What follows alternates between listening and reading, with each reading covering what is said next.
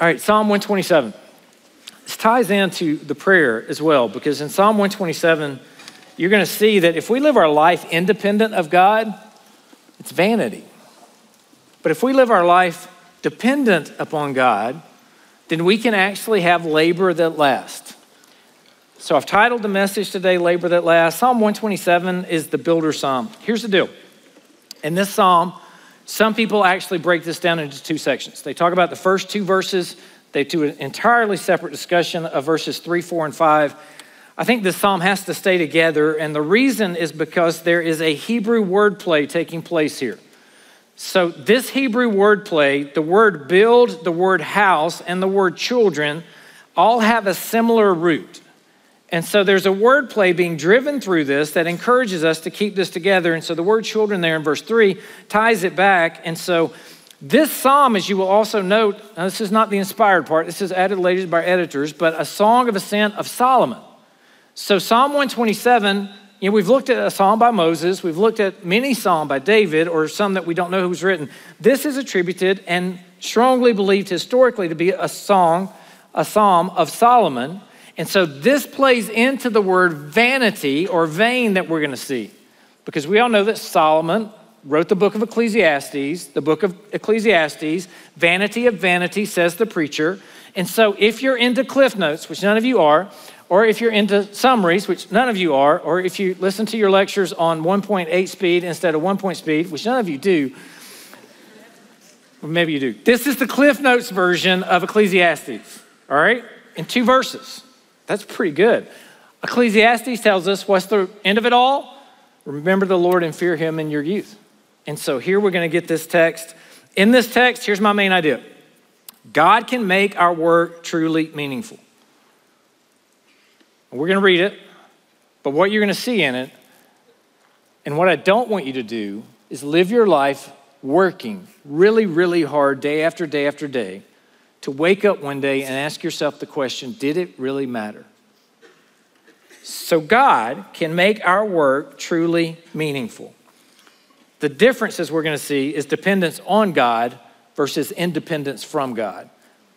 If we seek to live our life in independence away from God, as busy as we could possibly be, gathering all the toys you could possibly gather, at the end of your life, you may look back and say, Have I really accomplished anything?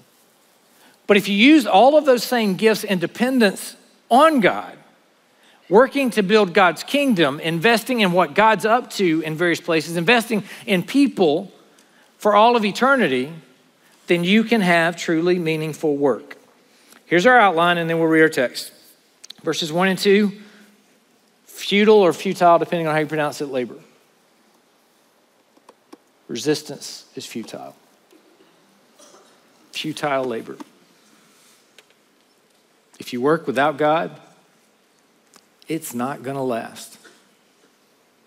Second point is a faithful legacy, or you could title it a fruitful legacy if you so chose. Let's read our text Psalm 127. You there? Notice the word build as a repetition, the word vain as a repetition. And if you're able, would you stand in honor of the reading of God's word? Psalm 127, a song of ascents of Solomon.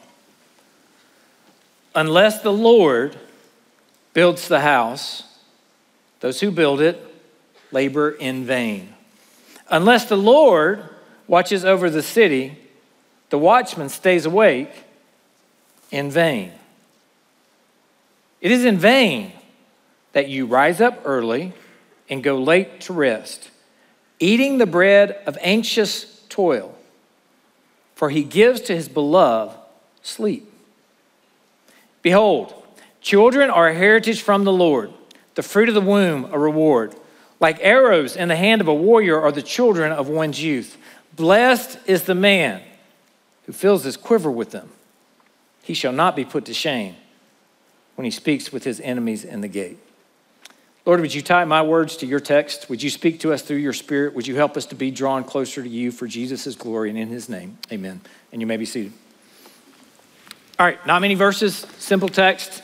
Let's work through it. First, we start off with futile labor. Unless the Lord builds the house, those who build it labor in vain. The word build here could be discussing something broader than just a house. It could be discussing a society, a family, a church, or perhaps even a place like a Christian university. And so, what it's saying to those of us who are faculty and staff here is that if we seek to do everything in a certain way and leave out the Lord, we could be doing all of this in vain. What it's saying to all of you is that you can get up every morning early and you can work really, really hard and you can go to work day after day and you can spend all of your time working and you can go to bed late and you can be anxious about all that stuff. I'm sure none of you can relate to this, right? I mean, none of you get up early and worry about your syllabi and then wait till the last minute to do your exams. And so then you're staying up late or your papers. And so you're cramming for all this type stuff. And then you're worried, am I going to make the grade I need to make? And you get through all of that. You feel this passage. You feel the aspect of getting up early and working really hard and then going to bed late and then you're tired and then all of a sudden spring break comes and then you should rest, but instead of resting, you like go off to the ends of the earth and have great adventures, and that's awesome. And then you come back even more tired. And then the last month of the semester, everybody's walking around with a cup of coffee in one hand, wiping sleep out of their eyes in the other hand because it's one of those, it's, it's the push to the end. We see it. You look differently, different, you look different in the spring semester in March and April than you do in the fall semester in August and September. How many of you feel it? So imagine living your entire life that way. Imagine living your entire life in April with exams and papers looming, and you're working that hard to wake up one day at retirement age and to look back and to have to ask yourself the question does it really matter? And for what have I labored? So, student, here's my appeal to you right now. As you think about your career choices, as you think about where you're going to land after school, as you think about what you're going to spend your life doing, what am I majoring in and why am I majoring in it, that you don't do that independent of God. You don't do that thinking about, can I live the American dream? Can I just have a whole lot of money and a whole lot of stuff? Can I get a really big house? Can I drive a really nice car? Can I have all of these toys? Can I have multiple houses? Can I have a lake house and another house and another location? And can I can I go to Disney every year? I like Disney. I'm not talking bad about Disney, but can I go to Disney every year? Can I do all these type things? To realize that you've done it all and you've done it independently of the Lord and you've kind of pushed Him out of your life and you've done all these things and you've got all this stuff, and all of a sudden at the end of it, it didn't satisfy you and you've lived your life and used your best years and you have nothing of eternal significance to show for it. So, would you ask yourself the question right now in your mind?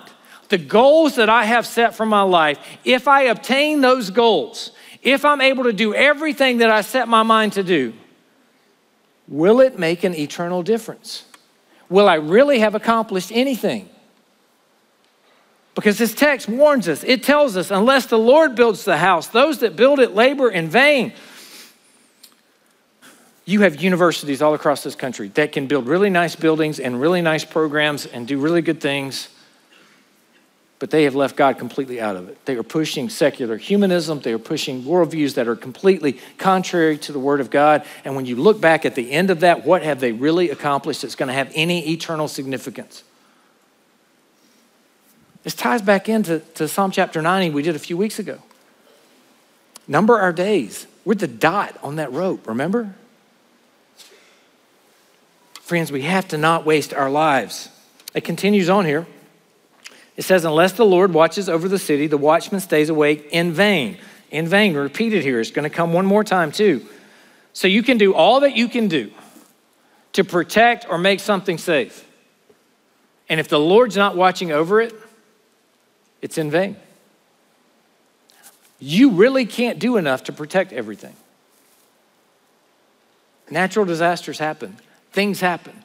So, friends, where do we put our trust? We don't put our trust in our own abilities and our own strength. We don't put our trust in our military or in our government. We put our trust in the Lord. Because unless the Lord watches over the city, the watchman stays awake in vain. Now look at what it says in verse 2. It's in vain that you rise up early and go to late rest, uh, go to late, late to rest. eating the bread of anxious toil. We feel this, for he gives to his beloved sleep. When we lay down our heads at night, if we have served the Lord and followed the Lord, we should have a clear conscience that allows us to lay down our heads and be able to sleep. We should be able to rest.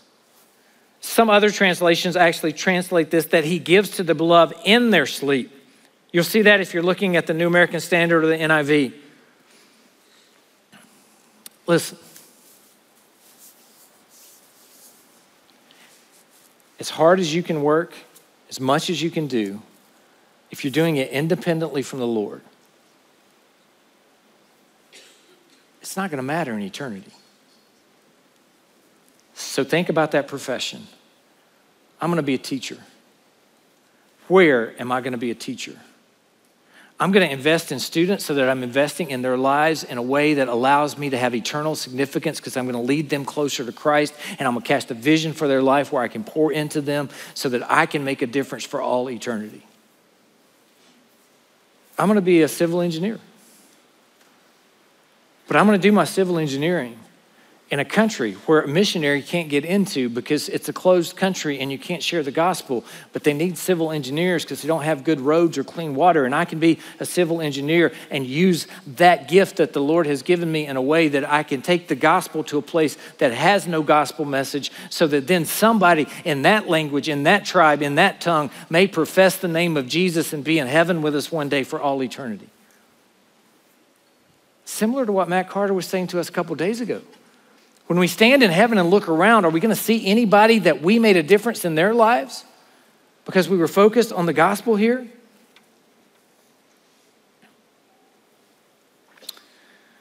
It says that he gives to his beloved sleep. Don't be anxious. So, confession time. How many of you wake up in the middle of the night with your mind wondering about things that you have to do the next day? Anybody, anybody in the room here? Some of you don't. Are you kidding me? So I do it all the time. It, whatever's going on at the university, there's always something going on. I'm awake at uh, three, three, four, five, whatever a.m. it is, in my mind, wondering. Now, I know theologically, I can do nothing about it. I can't control it.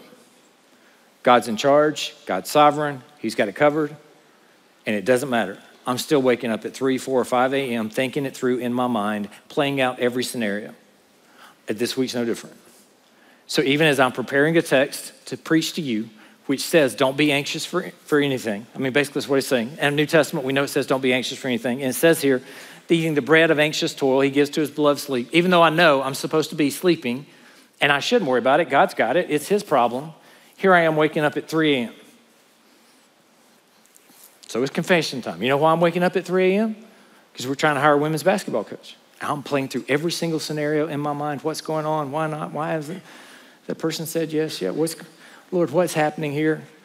Awake for two hours from 3 to 5 a.m., thinking through every scenario that I can do nothing about and have absolutely no solutions. And at 5 a.m., when I finally fall back asleep because I'm exhausted, you know what I figured out? Nothing. Wake up. Something's going on with Cedar Care Pharmacy. I'm playing it out in my mind for two hours. At the end of the two hours, you know what I figured out? Nothing. You know what I've been better off doing? Trusting God and staying asleep. But I don't know how to do that very well. And I suspect there are some of you that are just like me, that you really like to be in control of everything in life, and you're not getting enough sleep. I know you're not getting enough sleep because you're college students, and we see some of the really dumb decisions you make when you only get like four hours of sleep, and then you come tell us I made a really dumb decision. The first question is, How many hours of sleep are you getting? And you're like, Oh, I'm sleeping really good. I'm getting five hours of sleep. And we're like, Listen, the book says seven to eight hours of sleep for your age group every night. That's what you need. If you don't get it, you got to catch up eventually. And you come to us saying, I'm, Yeah, I'm living the dream. My grades aren't that great, but I'm living the dream. Yeah. Get some sleep. All right. Matthew 6, 25 says, Do not be anxious about your life, what you eat, what you drink, nor about your body or what you put on. The Lord laid asleep in a boat when the waves were tossing and the people who were professional fishermen thought they were going to sink. and he was asleep. And they came to him and said, Don't you care? Oh, yeah. Stop it. Knock it off. And the waves that you can't stop, yes, sir. And the wind that's out there today that we don't like, boy, it'd be nice, Lord, if you would just do that again for us one time. Stop. And it stops. Peter in that boat, Lord, do you even care about us? But then you see Peter later on in Acts after he's learned a little something, which apparently I need to learn, but he's learned a little something and he's between two people. These two people are soldiers because he's in prison and he's sitting right there, and tomorrow he might die. And what's he doing? He's asleep. And the Lord opens up the jail cell. Hey, boom, door out of the way. Hey, Peter, let's go. Peter, are you awake? Hey, dude, I said let's go. Come on. Oh, yeah, I was sleeping. You're going to die the next day. How are you sleeping? God's got it, He's in control. So, for those of you in the room who are like me and you like to control every single thing in life, learn sooner than I apparently still have, haven't learned that you can't control it all in life, but you have a God that can and you can trust Him and get some sleep. I'm reminded of a poem by Percy Bysshe Shelley. It's titled Ozymandias. So, set this up. I'm not going to read the whole thing to you. But to set this up, there are remains of a statue. There's two vast legs of stone, and there's a base. And that's all you see is the two vast legs of stone and a base. And the statue, it reads here's the quote from the statue. And on the pedestal, these words appeared My name is Ozymandias, King of Kings. Look on my works, ye mighty, and despair. Nothing beside it remains. Round the decay of that colossal wreck, boundless and bare. The lone and level sands stretch far away. How many of you like history? Dr. Mack raises his hand out there. That's a good thing because that's what he teaches. If you study history long enough, you're going to realize there are people who thought they were the greatest thing that ever happened, and nothing they did lasted. Don't be those people. All right, we got a fruitful legacy or faithful legacy. Point number two. Behold, children are a heritage from the Lord. So here the word reward in the Hebrew signifies God's blessing and benefit he bestows on men. This verse clearly indicates that children are a blessing from the Lord. So I want to talk about that for a minute because that's not what our society tells you. So I understand that in any audience, those listening or otherwise, there are some who cannot have children, there are some who have infertility, uh, issues. I want to be sensitive to that. And so I recognize that. And so I'm not. I'm not saying more than I'm saying. And some of you will actually struggle with infertility. That doesn't mean you can't still have a pro children understanding. It doesn't mean that you still can't understand that children are a blessing from the Lord, even if that's the struggle that the Lord has given you. But you have to recognize here that we live in a society that does not value children. We live in a society out here that says, okay, you're going to do away with Roe v. Wade? Well, well, let's. There's actually one school in the state of Ohio that's putting the morning after pill in vending machines on their campus so that students will all have access to the morning after pill so that they can all take those so that they don't have children. Like our society does not view children as a blessing. The devil wants to do away with the family altogether. If the devil can do away with a solid mom and a solid dad, investing into the lives of children and understanding that those children are a blessing and destroy that very fabric that God has set up as the basic building block, he can destroy an entire society. And so the family is under attack. We should not be surprised at that. Children as a blessing are under attack. We should not be surprised at that. Now, we're at Cedarville. So, in a lot of places where I might speak, or a lot of places in our country, and I say children are a blessing, that's really going to hit up against a wall. But I have to recognize we live at a place where we have faculty members that have 10 kids. Or 13, is it 13? 14 now. with the birth of another new baby. None of the 14 are adopted either, right? Am I right on that? They're, yeah. Some of you are in this room, so I won't say who they are. How many of you came from large families? Large, okay, I just said 10 and 14, so nobody's raising their hand. Large family in our society would be over two kids. So, how many of you have two brothers? Oh, yeah, look at that. All of a sudden, hands go up everywhere. Oh, if that's large, then yeah, we've got like six in our family. That's just normal. Yeah, so everywhere, hands go up. This is not the norm in society. You can ask some of these who come from larger families, six or more. People look at you weird when you go places. You can't even rent a car that would take you places. They don't rent cars that are that big. They call them buses or airplanes or something of that nature. Like they don't. Our society, we don't value children. And so, what I want to say to all of you as you think through these things in your mind, this text is telling you that children are a blessing from the Lord. Children are not an inconvenience to be put off to a more comfortable time. Children are not a burden that you have to tolerate. Children are not a curse because somebody sinned and had sex before they were married as a teenager. Children, no matter where they are born or when they are born, are a blessing from the Lord. It's what the text says. So somebody gets pregnant at a time they shouldn't get pregnant. That's a blessing from the Lord. There is no other blessing that you can show me in the Bible that Christians walk around and say, I don't want any more of those blessings, Lord, except children. Think about it. I mean, it's one of the conversations you have when you're dating. It's in all of the books when you're preparing for marriage. How many children do you want? And when do you want to wait till you have them? And how does this work? And you have these conversations. You have them in your Fit to Be Tied programs that you have here. I mean, you talk about do you want kids? Do you not want kids? How many kids do you want? What kind of kids do you want? And the ladies already have all the names listed out. they, I, I ought to make you raise your hand. How, I'm not going to. Maybe I am. Hey guys, if a girl shows you her list of names and she's got like 30 names for like two to four or six kids, that's normal. Like that's, I'm just warning you guys, they do it. Don't be freaked out and run away if they already have a list of names. They can be normal girls. They can be awesome, God loving, normal girls who just value children as a blessing from the Lord and have a crazy list of names out there. And it's actually good because then you don't have to worry about coming up with names. You can just pick the one you like off their list. That's all I'm saying.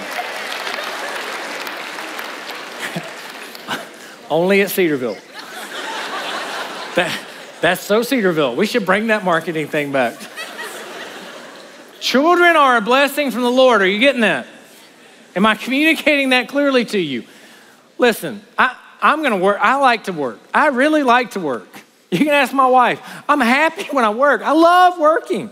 People are like, why do you work so much? I like it. I love what I get to do here. I can work incredibly hard, but if the Lord's not in it, what am I doing? Like, I'm not against work, and neither is this passage. But when I die, most of it's done.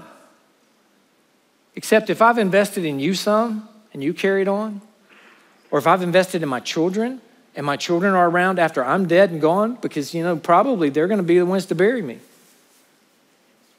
And then their children, because I've invested in them, they continue that and invest into that next generation and that next generation and that next generation, the stuff that lasts it's investment into other people. It's investment into the kingdom of God. It's not about what I can get, it's about what I can give and what I can invest into. All right, I got to move on. I'll get to a fun part. The fruit of the womb is a reward. So, in case you didn't believe that children were a blessing from the Lord, a heritage from the Lord, the fruit of the womb is a reward. It says it twice, it repeats it, it's there. It's like arrows in the hand of a warrior are the children of one's youth. Arrows in the hand of a warrior. Do we have any bow hunters in the room? Wouldn't it be nice if I had my bow with me to show you what an arrow looked like? Oh, I do.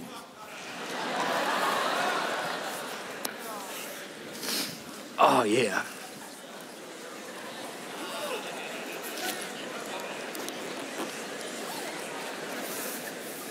I'm not shooting anybody, don't worry.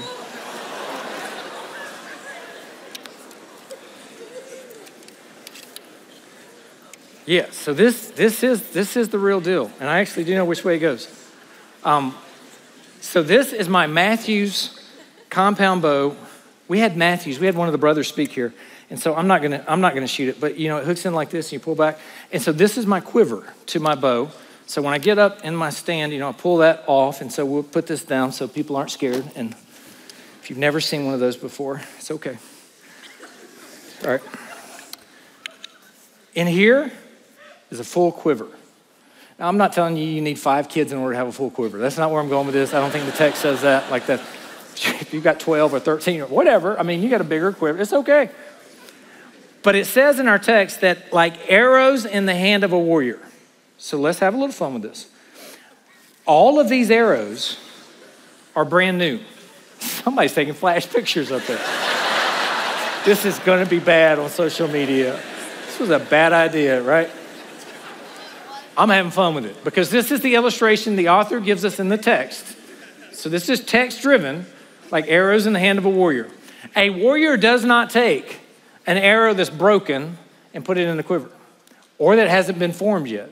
Now, in their day, they wouldn't have had graphite arrows like I've got stuck in here, but they would have had arrows and even in those arrows, the wood has a natural bend to it. So they would apply pressure against the natural bend to get the arrow to be straight. And they would only put straight arrows that are going to work really well because they're going into battle. Their life is dependent upon this into what they're doing. So those, those soldiers, they would have a sword for up close, hand to hand combat. They would have a spear for something a little more distant. They could even throw the spear if they wanted to. But if somebody's really far out there, which is the safe way to go get it, they're going to have some of these arrows. And in these arrows, they're going to shoot them out.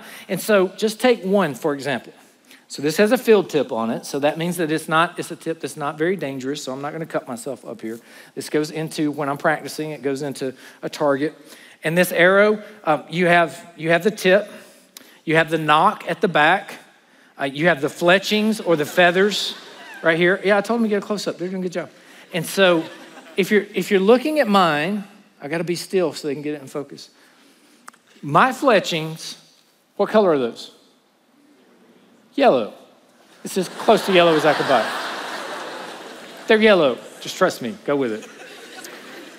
I have a lighted nock on the end right here. You can't see it because I haven't shot it. But when I shoot one of these out, my lighted nock lights up blue. These are my yellow jacket arrows right here. That's all I'm saying. I bought, but when they sting, boy, whoo. So when you take an arrow, you're going to make sure you have an arrow that is good. It's not going to break, especially one of these, because if you take an arrow that's going to break, then when you shoot that arrow out, if it splinters, you can destroy your own hand. But these arrows are devastating at a really long distance. Well, not this one, it's got the wrong tip on it. Now, this one it doesn't have the wrong tip on it. It has two razor blades on each side, and it has a hypodermic needle point on the top. And when this thing hits a target, it flares out to the side. I'm not going to be able to show you very well. I'll just try to hold it this way. It flares out that big, and as it flares out that big, it's spinning like this. So it cuts a hole that big in whatever it hits. This arrow has an intended purpose. Its intended purpose is to do damage. The other arrow has a different intended purpose. And what the text is saying to a generation who all knew how to shoot the arrows and the bows is your children, as you invest in them, as you put them on the right trajectory so that they're going to hit the target one day, they're like arrows in your hand when you're going into battle. They are of incredible value. They are a blessing. They are something you want as many of as you can possibly get, and you want them to be as well designed and crafted as possible. Does that illustration make a little more sense to you now? Arrows in the hand of a warrior. It's children. It's the value of the family. And listen, most of you in this room right now, you need to go write your parents a thank you note Uh, if they were here with you today because you're at All Access, at some point in time during the day, not right now, at some point in time during the day, you need to thank your parents.